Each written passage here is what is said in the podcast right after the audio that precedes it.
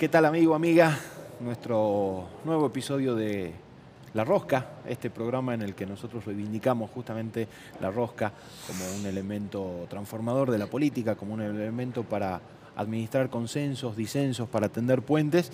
Y venimos invitando a muchos varones y, ya necesitábamos poner una mujer y la invitada de hoy es justamente eh, ella, licenciada en Comunicaciones Sociales referee internacional de boxeo, concejal por la capital y candidata a diputada provincial. Con nosotros, Romina Arroyo. Romina, muchas gracias por haber venido. Bienvenida a La Rosca. Muchas gracias, Diego. Te faltó lo más importante. ¿Qué mamá. me faltó? Mamá, mamá, mamá, me había olvidado. También, mamá, de un hijito de cuatro años creo que eso es más difícil que todo el resto. Eh, eso es totalmente más difícil. Mamá y esposa, porque además Javier debe haber que aguantarlo, ¿no? Eso este, también. Eso lo hablamos fuera de cámara, si querés. No, lo quememos un poquito, no pasa nada. No creo que se enoje. Bueno, si se enoja, si se enoja, se enojó. Bueno, Romy, ¿cómo, ¿cómo son tus comienzos en la política? Porque vos venís eh, de una familia no muy vinculada a la, a la política y tu primera experiencia electoral si bien vos estabas más cerca del Partido Justicialista, se terminó dando en un partido con, con Alfredo Olmedo, eh, y en algún momento charlábamos y, decías que en el Partido Justicialista era muy difícil tener, conseguir espacios y con Olmedo este, él te respetaba tus creencias, tu, militancia, tu política y tuviste un espacio ahí. Pero ¿cómo, ¿cómo llegás a la política? ¿Cómo te decidís?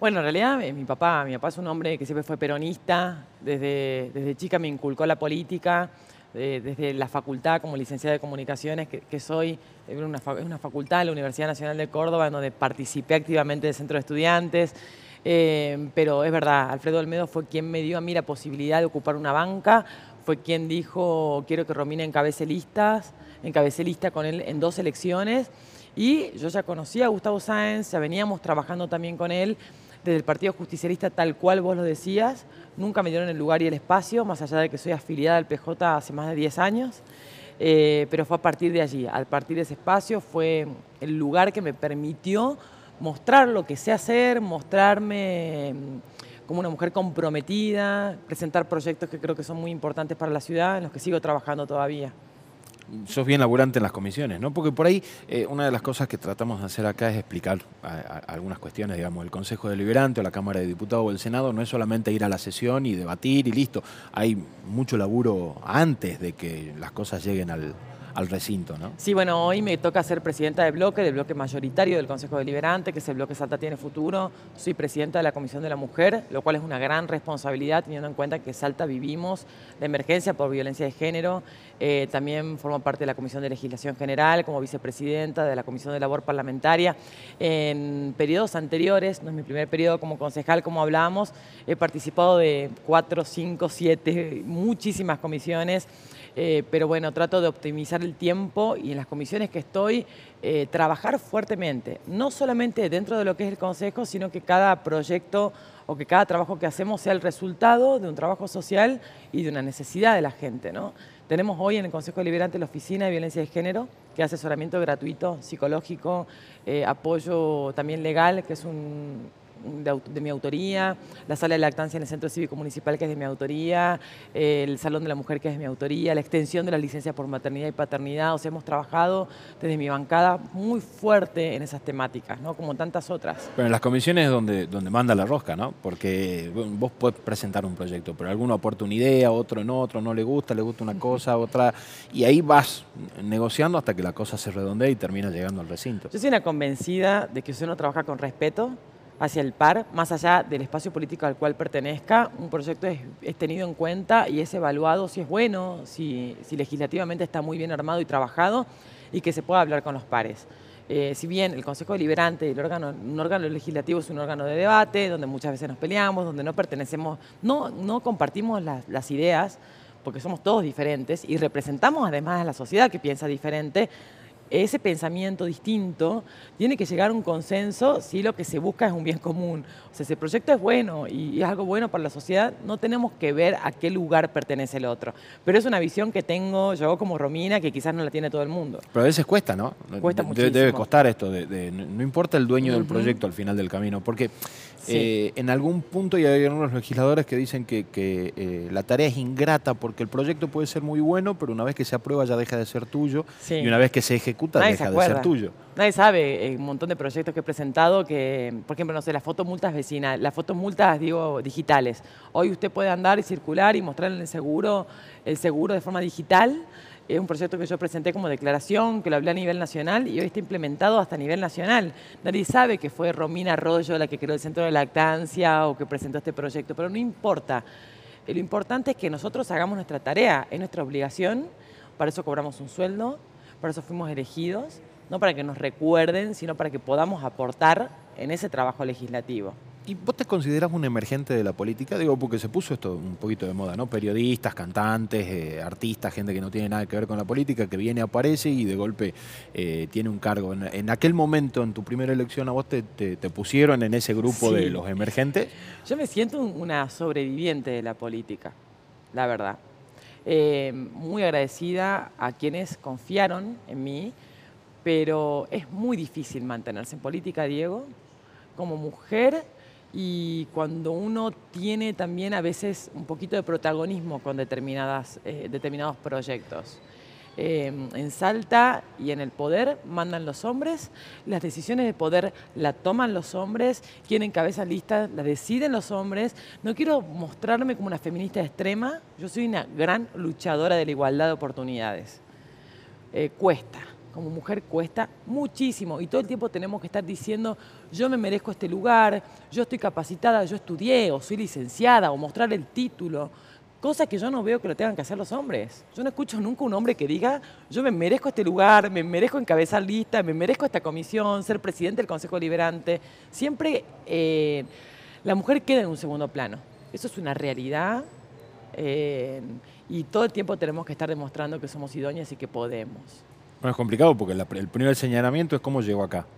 ¿Qué, hace acá? Eh, ¿Con, quién estuvo para llegar acá? ¿Quién la puso? ¿No? Ese es lo que se habla. Claro, es hija de, ahijada de, este, esposa de, pero es de alguien. Nunca tuve como un padrino o alguien que diga, que me, que me banque, por decirlo así. Eh, sí, eh, vino un hombre que me vio a mí trabajando como periodista, que era Alfredo Olmedo, y me vio, no sé, una un potencial en algo, que me gustaba la política, me dio esa oportunidad de encabezar lista. Eh, sigo trabajando, estoy convencida de lo que voy logrando es el resultado del esfuerzo y del trabajo, pero sí me gustaría que la mujer sea tenida más en cuenta para ocupar cargos más expectantes. ¿Y, la convivencia con Alfredo Olmedo, la convivencia política, digo, con Alfredo Olmedo, cómo es? Porque, porque ideológicamente está en otro lado. bueno, la verdad que no puedo decir nada. Eh, uno nunca tiene que olvidarse sus orígenes. En la vida nunca puede olvidarse sus orígenes. Y en la política menos todavía. Eh, yo siempre he tenido un excelente diálogo con él, me ha permitido crecer, me ha permitido aparecer en escena, me ha dado todo el respaldo. Hoy estoy trabajando con un proyecto político que es Gustavo Sáenz, como candidata en segundo término a diputada provincial, pero no puedo decir absolutamente nada, nunca nadie me faltó el respeto, siempre he recibido lo mejor de ese espacio. ¿Estás conforme con la lista hoy en la, en la, candidatura? Estoy muy contenta porque es un espacio que lidera Gustavo Sáenz. Javier David es un hombre muy serio, que tiene una gran experiencia en la política, es un hombre mm, que le da lugar a las mujeres, que escucha, eh, que nos pone, pone sobre la mesa de la misma manera la opinión de las mujeres y de los hombres, lo cual no es poco, Diego. Vos sabés que yo soy muy sincera siempre con lo que digo y está respaldado y es uno de los candidatos eh, también del gobernador que viene a aportar a una situación que nos preocupa. Hoy el político lo que tiene que hacer es sumarse a buscar soluciones. Y eso es lo que a mí me gusta. Que Javier David, tanto como yo, venimos a querer aportar soluciones y proyectos de ley para que podamos salir y pensar en la pospandemia. No todo el tiempo en la vacuna, en esta crisis, en lo mal que estamos, sino en qué podemos hacer para estar mejor. ¿Cómo administran la puteada, digo, no? Porque van, van o quizás en los barrios no la reciben, pero por ahí se, lee, se escucha oyentes en, las radios, en las redes sociales, los políticos son todos iguales, no sirve nada, no, ninguno sirve para nada, solo buscan acomodarse. Eh, ¿cómo, se administra eso? ¿Cómo se le explica a la gente que, no, que el político no, no son todos lo mismo, hay algunos que sí, no, no se está peleando constantemente para acomodarse, sino eh, para, para buscar espacio para poder hacer cosas? ¿Cómo le explican eso? Sí, ¿cómo le explicamos también a la gente que un legislador legisla? Que el legislador presenta proyectos para mejorar la calidad de vida y que por ahí no hace asistencia social, ¿no? Que muchos también vecinos piden la asistencia que la tiene que dar el Estado y que no la da un legislador. Es difícil, pero creo que la fama del político de la cual hablas la tiene muy bien ganada. Porque en Argentina y en Salta hemos tenido representantes. ¿La tiene o la tenemos? No, porque la estás adentro. La tenemos, la tenemos, la tenemos. Es una muy buena observación la que me haces. Porque yo escucho legisladores, por más que sean cantantes y demás, que dicen, no, porque los, yo no, no soy político, no, ya sos, estás cobrando un sueldo y ya soy ocupás una banca, ¿no? Hay que hacerse cargo. Yo me hago cargo de esto. Eh, la tenemos muy bien ganada. Hay políticos que han sido súper corruptos, que solamente están para ocupar asientos, que no presentan proyectos, que no van a trabajar. Hay políticos nacionales que yo no le conozco ningún proyecto nacional, que no han peleado por Salta, que no pelean para que sea un país federal o para que vengan fondos a nuestra provincia. Entonces eso hay que cambiarlo con el tiempo. Ojalá que cambie. La forma también y la decisión y las herramientas las tiene la gente al momento de votar. Y también aquellos que son los que ponen y que apoyan a determinados candidatos. La herramienta la tiene la gente al momento de votar. Sí. Eh, ahí me, resulta interesante y especialmente en los jóvenes porque no sé si no sé si es mayoría, digo, estas son percepciones que me aparecen sueltas, pero nada, yo no tengo ganas de ir a votar, ¿para qué voy a ir a votar?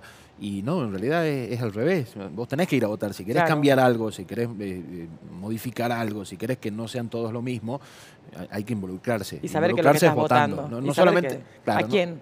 Claro, no, eh, eso, no, solamente ser candidato, tenés que saber a quién estás votando. y, e, esa es la forma de participación. Claro que Porque además es lo único que nos iguala, ¿no? Este, no importa si tenés un millón de dólares guardado en el banco o, sos absolutamente pobre, tu voto es uno, lo mismo. Sí, con las redes sociales también podemos saber quiénes son los que son los candidatos, ¿no? Hoy con solo poner un nombre en el Google ya sabemos quién es fulanito o sultanito y buscar eh, al momento de votar quiénes son, qué estamos votando, por cuánto tiempo, para qué yo sí soy una idea de que nos sigan, a ver, hay que, hay que ir alternando, eh, pero la responsabilidad al momento de votar eh, sí es importante. Y que votemos, claro. Y ahora cambia todo, ¿no? Del Consejo a la Cámara de Diputados es otro mundo. Sí, es, eh, ojalá que pueda ser diputada, es mi gran anhelo. La verdad que deseaba ser candidata. me gustaría ser también intendenta de la ciudad de Salta. Estoy trabajando ahí, para ahí Va, ahí va a ir después, ahí va a ir después. Bueno, vamos, a hablar de por parte. Em, sí, la Cámara de Diputados ya es un trabajo a nivel provincial, donde un proyecto de ley afecta a toda la provincia, en donde la responsabilidad no digo que sea mayor, es como el boxeo. Cuando uno dirige una pelea amateur no es más importante que un título mundial. Eh, hay dos boxeadores que están peleando y que se debaten la salud. En este caso, el Consejo y la Cámara de Diputados eh, son importantes porque uno debate y piensa en la gente independientemente de la envergadura que eso signifique.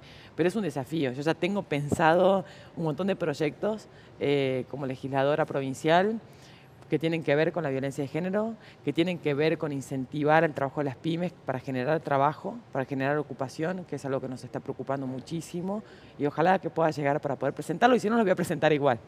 Me dijiste un, par de oportunidades que estás trabajando en el proyecto de Gustavo Sáenz. ¿Sos capaz de criticar a Gustavo Sáenz? No te digo públicamente, pero eh, quizás en privado, quizás en una banca, decir, me parece que el Ejecutivo, muchacho, falta algo acá. Sí, yo siempre digo lo que pienso. Pues eso genera, genera algunas cositas, ¿no? Genera ahí alguna... Yo creo que no hay mucha gente que diga lo que piensa, los que están arriba en el poder, porque tienen miedo cómo puede llegar a caer o, o que puede llegar a pensar el que está arriba. Pero forma parte, la verdad, Diego, es, forma parte de mi carácter, que no sé si está muy bueno, eh, ser muy front, yo soy muy frontal, eh, a veces, muchas veces digo lo que pienso sin pensar lo que digo, diría Sabina, eh, porque soy muy transparente, pero es mi personalidad. La he ido puliendo también en política, he ido puliendo un poco mi personalidad, de pensar un poquito antes de declarar, porque tenemos una exposición pública y, muchas veces he metido la pata y no me di cuenta de la repercusión que eso tiene. Pero sí, sí, sí, digo, me parece mal esto o aquello, más allá de que caiga mal. Dicen los pasillos del Consejo Deliberante que la que maneja el Consejo sos vos. No, no, no. Eh, los 21 concejales manejan el Consejo Deliberante. Eh, trabajan para eso. Ha sido, creo, un consejo deliberante difícil y complicado en un momento de pandemia, en donde hemos tenido que trabajar de manera virtual, lo cual hace que no haya sido lo mismo y el trabajo, porque uno va a las comisiones, habla con uno con otro, ve los expedientes, para poder trabajar uno necesita el soporte papel, eso ha dificultado muchísimo el trabajo legislativo, pero no ha cesado, hemos seguido legislando, eh, pero no, de ninguna manera. Ahora, eh, una cosa es trabajo público, legislativo, político, administrar la rosca, los disensos, los consensos en las comisiones. ¿Cómo llevas eso a la casa? Mm, y bueno, eh, Paran, paran un poquito porque los dos están enroscados todo el tiempo. ¿En, en algún momento paran y, y en la casa hablan de otra cosa o también están ahí en, en- en esa rosca permanente? Bueno, yo a mi esposo lo conocía en política, yo ya era concejal eh, en Cuesta. Eh, amamos los dos la política y lo que sí, él respeta mucho mi trabajo porque además tenemos miradas totalmente diferentes. Yo soy peronista y él no, mi esposo no es peronista, eh, pero nos respetamos. Y hay, es más, eh, yo por ahí soy muy, no confrontativa, pero soy de declarar muchas veces, a veces eh, fuertemente, pero él, él lo respeta. Y yo respeto también su trabajo, entonces tratamos, sabemos hasta qué límite puede llegar una conversación o no. Eh, nos conocimos así y respetamos nuestro trabajo. En la pareja siempre se tiene que respetar, ¿viste? El trabajo, lo que uno piensa o no. Lo mismo que el boxeo, ¿no? A mí me costó mucho, eh, me costaba mucho que un hombre entienda que yo subo, que estoy en un mundo de hombres. Eh, la política es lo mismo, uno está en un mundo de hombres, se junta con hombres, la mayoría son hombres, y tenemos que estar una persona que realmente te ame y especial, que te acompañe, que te entienda, eh, para poder llevar adelante este tipo de labor. Y en este mundo de hombres, eh, bueno, ya lo, lo dijiste un montón de veces, pero es, es de, de verdad muy, muy complicado porque también hay como, hay como mito ahí. No, No debe ser tan complicado. eh, La política no es para mujeres. Digo, ¿cómo, cómo haces para, para hacerte tu- tus espacios? No es complicado en el relacionarse. Yo la verdad que tengo, estoy acostumbrada, me crié en un mundo de hombres y con el boxeo más todavía. Para mí es algo normal.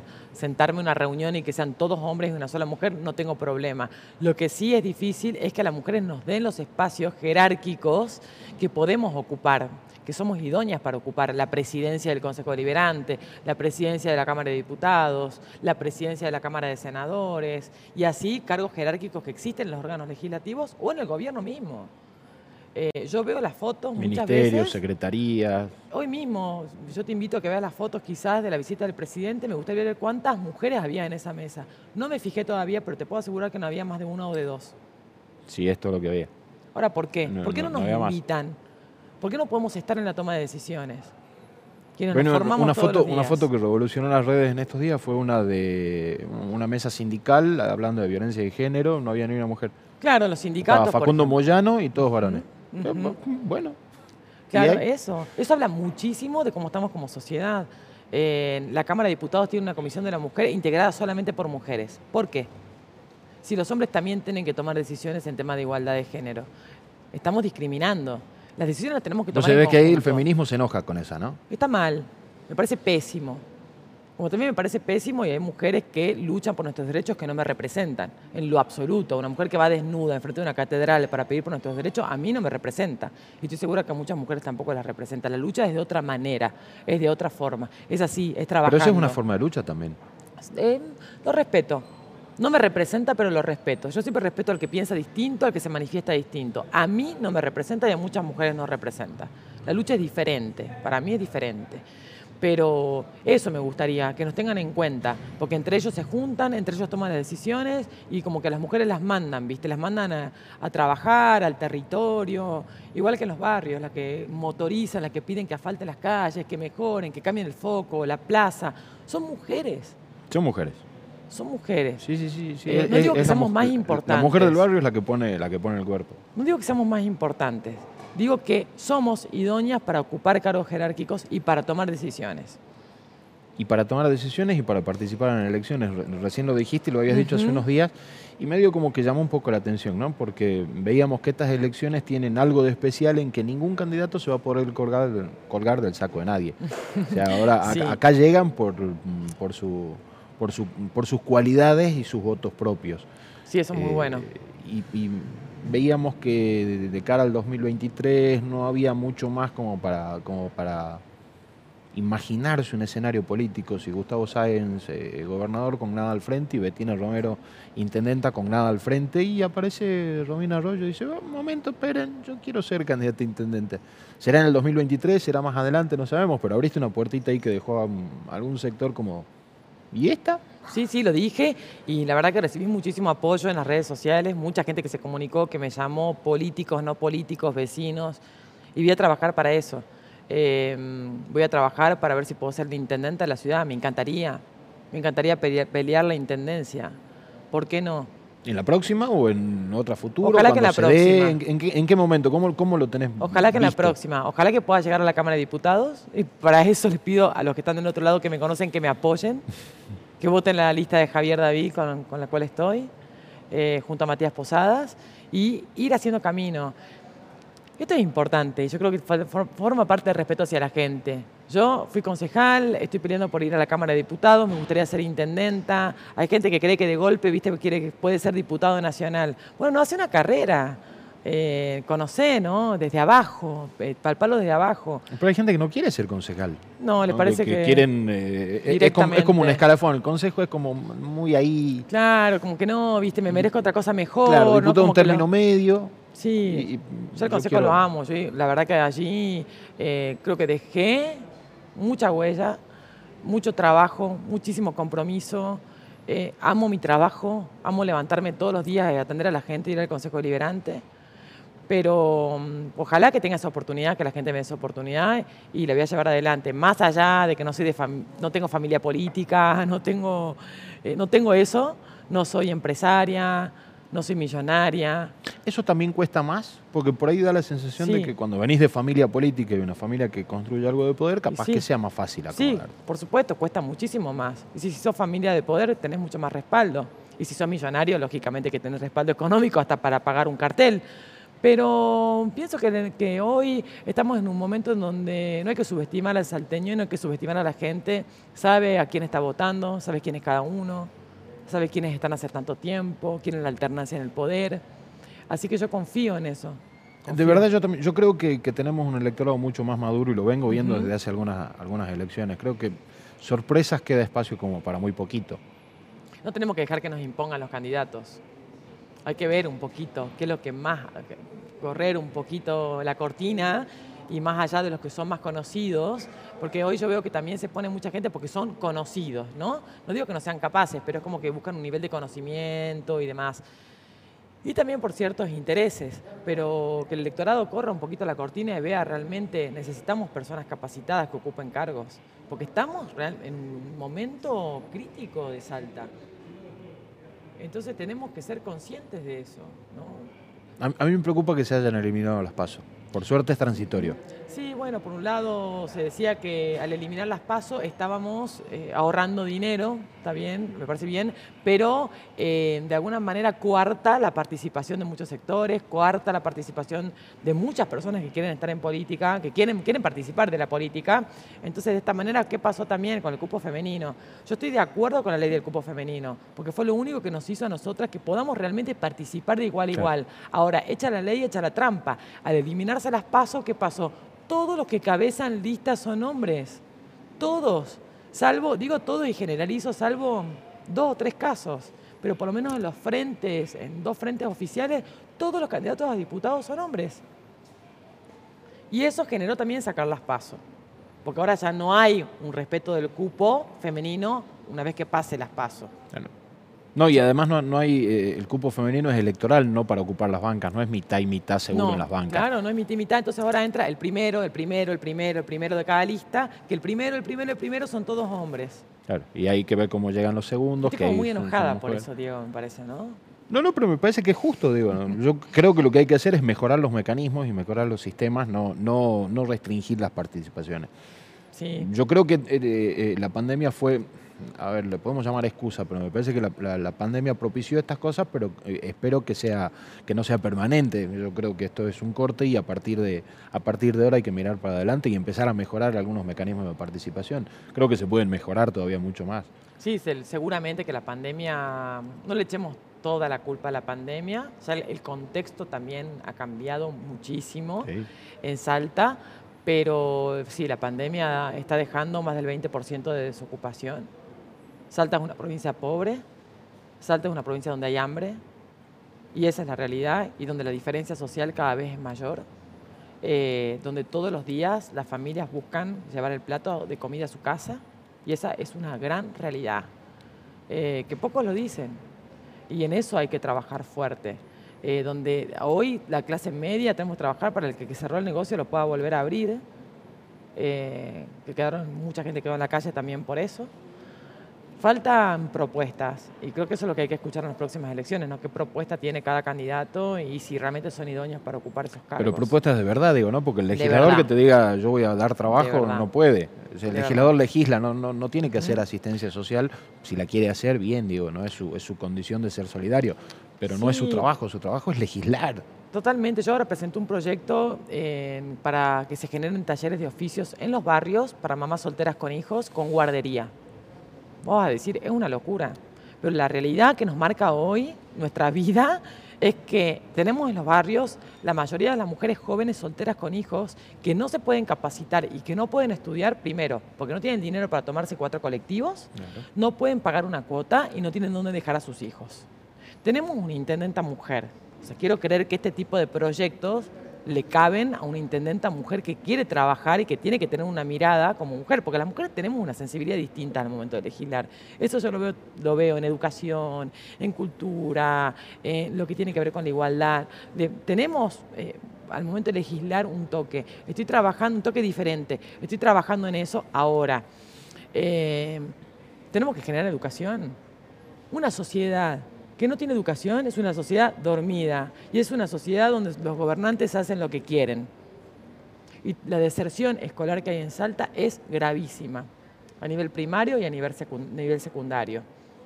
El embarazo adolescente y el índice de embarazo adolescente es también alarmante. Entonces hay que trabajar en eso para que esa mujer se pueda capacitar, para que pueda producir, para que se pueda sentir digna. En esa descripción de un problema eh, te falta una partecita.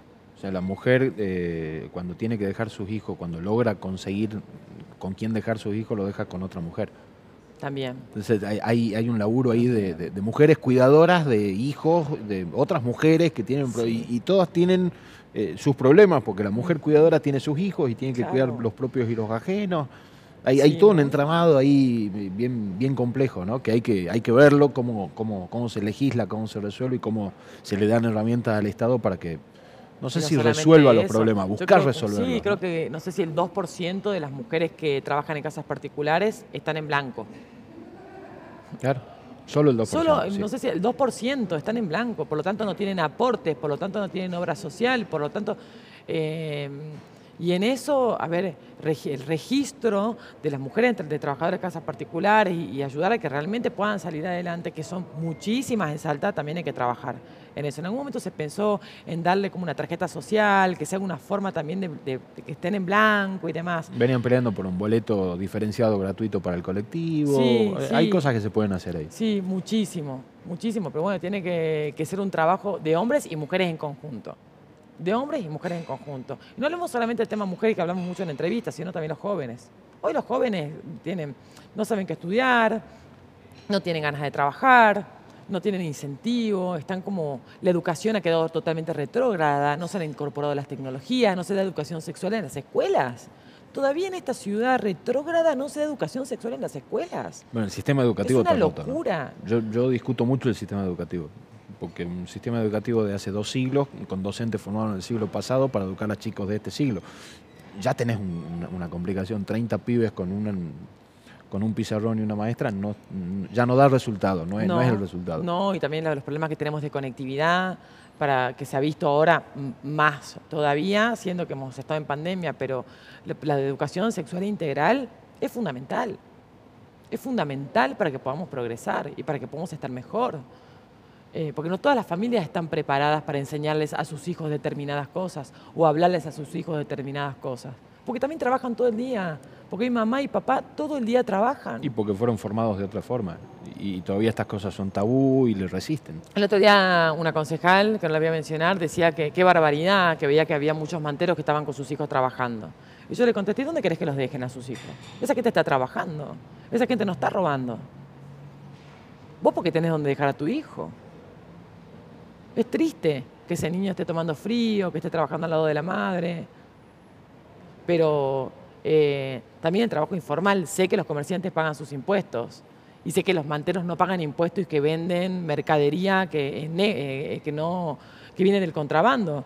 Pero bueno, aumentó el trabajo informal porque aumentó la desocupación y porque Salta es pobre. Y seguimos con una participación pobrísima. Este, entonces, en eso creo que hay que, que hay que trabajar, ¿no? Para que podamos estar mejor. Sin pandemia de excusa.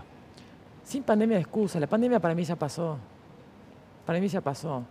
Eh, bueno, estamos. no, Me- seguimos, seguimos teniendo Me refiero, ¿a qué me refiero? A que ya pasó. Hay que trabajar para la pandemia, hay que trabajar para la, para la vacunación, para mejorar el sistema de salud y demás. Pero, ¿y lo otro? ¿Y lo otro? Porque estamos en pandemia, nos faltamos las calles. Tuvimos un año de pandemia, fase 1, no sé cuánto tiempo. Podríamos aprovechar para mejorar la, la transitabilidad de las calles. No se hizo. Y recursos había. Mejoremos las escuelas, las escuelas estuvieron cerradas, las mejoremos. Hay muchas cosas, la agenda no puede ser la pandemia todo el tiempo. El, ciudadano y el salteño pide eh, que le mejoren el barrio, que le mejoren las calles, que sus hijos vayan, eh, que vayan a estudiar, que tengan buena educación, tener fuentes laborales, que es lo que a mí más me preocupa. La verdad, la fuente laboral es lo que más me preocupa. Romy, te agradezco mucho por haber venido. Nos quedamos sin tiempo, si no, igual seguimos charlando, ahora apagamos todo y, y Hacemos otro charlando. programa. Sí, No, sí, sí, gracias a hacemos vos. un, un, un Romina Arroyo bis. no, mentira. Bueno, no hay problema. Gracias, muchas gracias, en serio. Gracias. Gracias. Nos vemos.